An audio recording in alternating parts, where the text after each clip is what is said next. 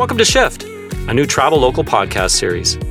On Shift, we explore the trends shaping travel, but more than that, we hope to provide our listeners with actions to help their business. Shift provides a balance of thought provoking ideas, what really works on the ground, and how tourism businesses and other travel destinations can shift things into gear.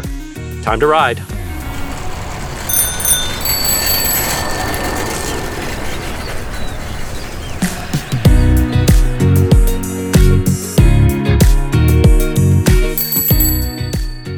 Everybody, to Shift, a travel local company podcast. I'm your host and founder of Travel Local, Will Harding. We don't need another hero, is the title of today's episode. We're looking at the local economy tourism solutions that deliver the real community well being you want. My studio guest today is Jeremy Stone, Director of Community Economic Development at Simon Fraser University and founder of Recovery and Relief Services. Hey, Jeremy, how you doing today? Uh, doing great. So we were talking before the show, and you let me know that you're from Texas. Uh, yes, I am. I was born and raised there, and uh, ended up moving around a long time uh, after you know I turned 18, and then around 13 years ago, I moved up here to Canada and uh, got my citizenship, and have never left again. Well, uh, today's episode uh, pays respect. I know this is a little bit weird, but you know, pays respect to Mad Max Beyond Thunderdome. If you think about it, it's this bleak world ravaged by war and environmental disaster.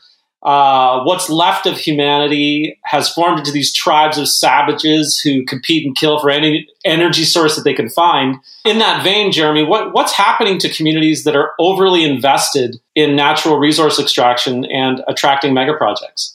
You know, I mean, I think that there's different concerns at different levels. There's certainly the macro level concern of climate change and, and how just our overall economy contributes to that problem or pivots away from from that problem. So I think that Canada is still very stuck within contributing to the climate change problem rather than alleviating the problem. You know, and that's not necessarily something that I'm saying as blame. You know, it's not necessarily that we're bad for that or communities are bad for that, but we we haven't really developed the strong pivot away from that yet. You know, I think when you get down to uh, the the next level of like say a community based level, you know, we're seeing that uh, the communities are dependent on industries that are highly volatile you know so you know looking at say the forestry industry it, has been very volatile it's very boom and bust and you know we're seeing in the commercial absolutely. fisheries that you know certainly there's a lot of steady uh, progression downward in terms of the availability of the stocks and then the impacts of climate change on that resource. And then obviously, you know, with the oil and gas sector, it's a boom cycle for a number of years, lots and lots of jobs. And then, you know, that sort of fallow time where, you know, construction's over and it's just down to maintenance. And so, you know, I think a lot of communities are sort of struggling um, as time goes on with that volatility and, and trying to figure out, well, how do we diversify how do we actually get our economies to a point where either we have some more stable sources of income for the workers in our communities or um, you know we've just got enough diversification that if we have a downturn in one we've got some backups in others we both know i mean you've seen mad max right yeah oh yeah it's it's like the original mad it's max. It's a classic and yeah and you know you've got tina turner starring in the film and her song always hits me right she has this chart topping hit. Uh, so I'm just going to read it here to you. And it says, uh, We don't need another hero. We don't need to know the way home. All we want is life beyond the Thunderdome. So, Jeremy, in your opinion, what do you think it's going to take for communities to get beyond their own Thunderdome? This is the most interesting analogy I've ever encountered in an interview or podcast. I'm making it work. I don't know if I'm forcing it, but I'm making no, no, it work. It's all good. Um, to extend the Thunderdome example, um, you know, I think one of the difficult parts of where we're heading is just that um, there's an over reliance within capitalism and within our sort of economic makeup that it, there's high focus on competition and so definitely individual communities are competing with each other constantly. And, and I think that there are different um, economies that are actually sort of competing for focus. You know, there there's definitely boosters in different industries that are trying to sway our investment and sway our focus to them, uh, rather than um, you know thinking about a, a, more diversified economy that focuses on things like human wellness, et cetera. And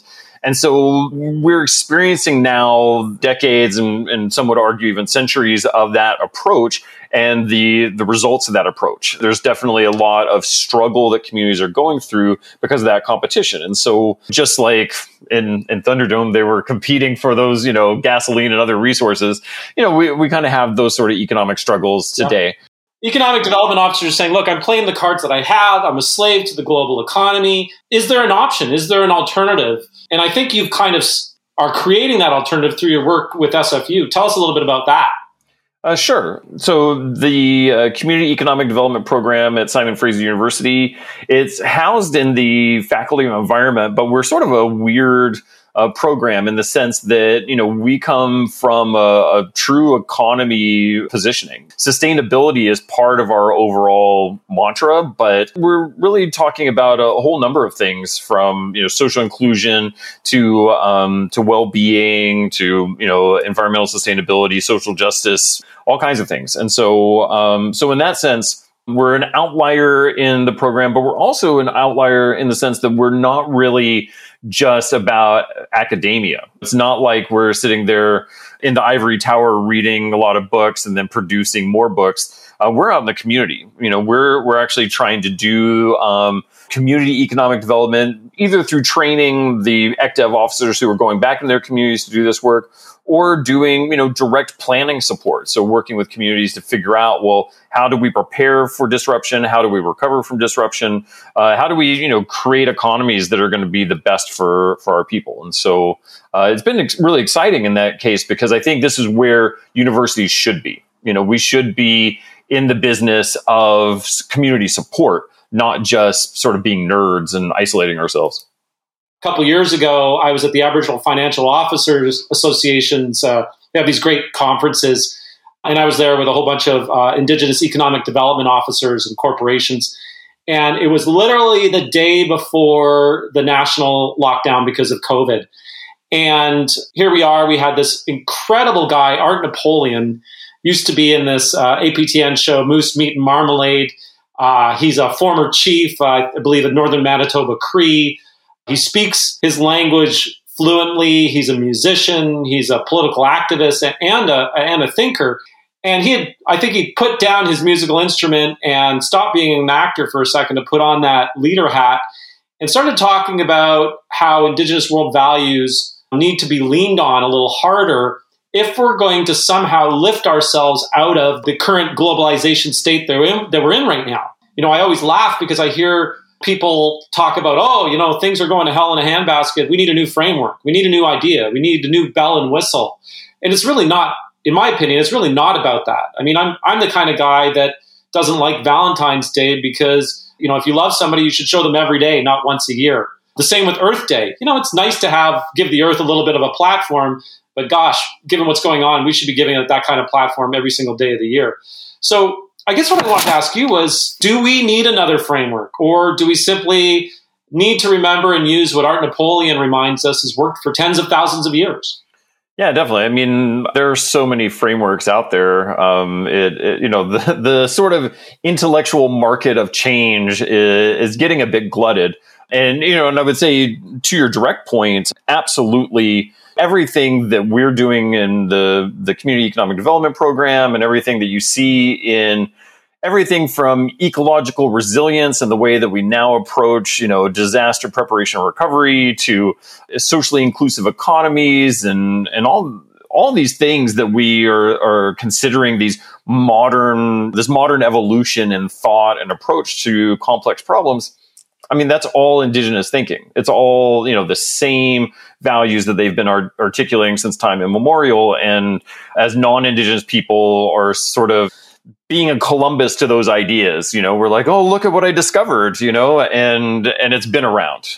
You know, I would definitely, you know, want to to highlight that from the outset. This show is about travel. So if we were going to take some of the ideas that you've talked about today, what do you think that the community economic development principles you've been talking about could do for the business of, let's say, destination development that right now some would say has been too focused on maybe in the past tourism is just as guilty as uh, any other industry on focusing too much on demand and supply side economics solutions that don't consider the multiple bottom line uh, narrow focus on revenue ideas and pursuits that weren't compatible with indigenous worldviews so what do you think that CED principles can do for tourism development? Yeah, I mean, you know, when I look at tourism from from my perspective, you know, I see a couple of things that really stand out, and one is is congestion. You know, there's just a, a lot a lot more people going to a lot of destinations um, and creating either sustainability issues because the actual environmental or public infrastructure can't sort of accommodate all those people or there's just congestion around daily living people not being able to live their own lives within this city or you know region uh, because there are just so many people coming in from outside. There's also you know what i see is over commodification of of the actual quote unquote tourism assets. Um, you know there's just always this desire to commodify the next site you know commodify the next tour you know the next thing. And so i hear from a lot of people about how you know, there are actually some social, spiritual, personal values that people attach to certain places, and they don't necessarily want those places to be commodified. They don't want it to be sold and shared with everyone. They want to keep that sort of private to their communities. And so, you know, when we take a community economic development approach to things like tourism, you know, we're we're asking people not only what are the assets that you have that you know we can actually develop into you know an economic driver but also what are the values that you have for your community? You know like what are the things that you care about? What are the things that you love about this place? And how can we protect those?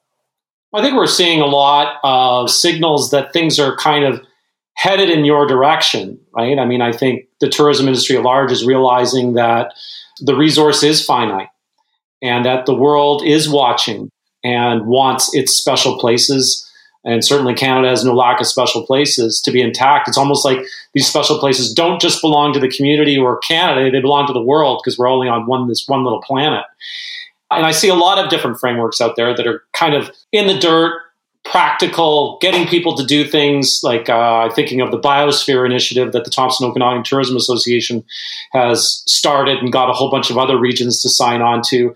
I'm seeing larger organizations like Destination Canada, who have been traditionally focused on uh, generating demand and visitation, just announced that they've got a senior VP role now for destination development. And I'm assuming that they're looking at what are these more holistic values that that we need to carry forward, not only in our everyday business within a community, but how we do business between provinces, how we do business with the world. I'd like to thank you for being on the show today. Uh, and if you want to learn more about how CED generates stronger tourism outcomes, we've got what you're looking for on our website at travellocalmarketing.ca.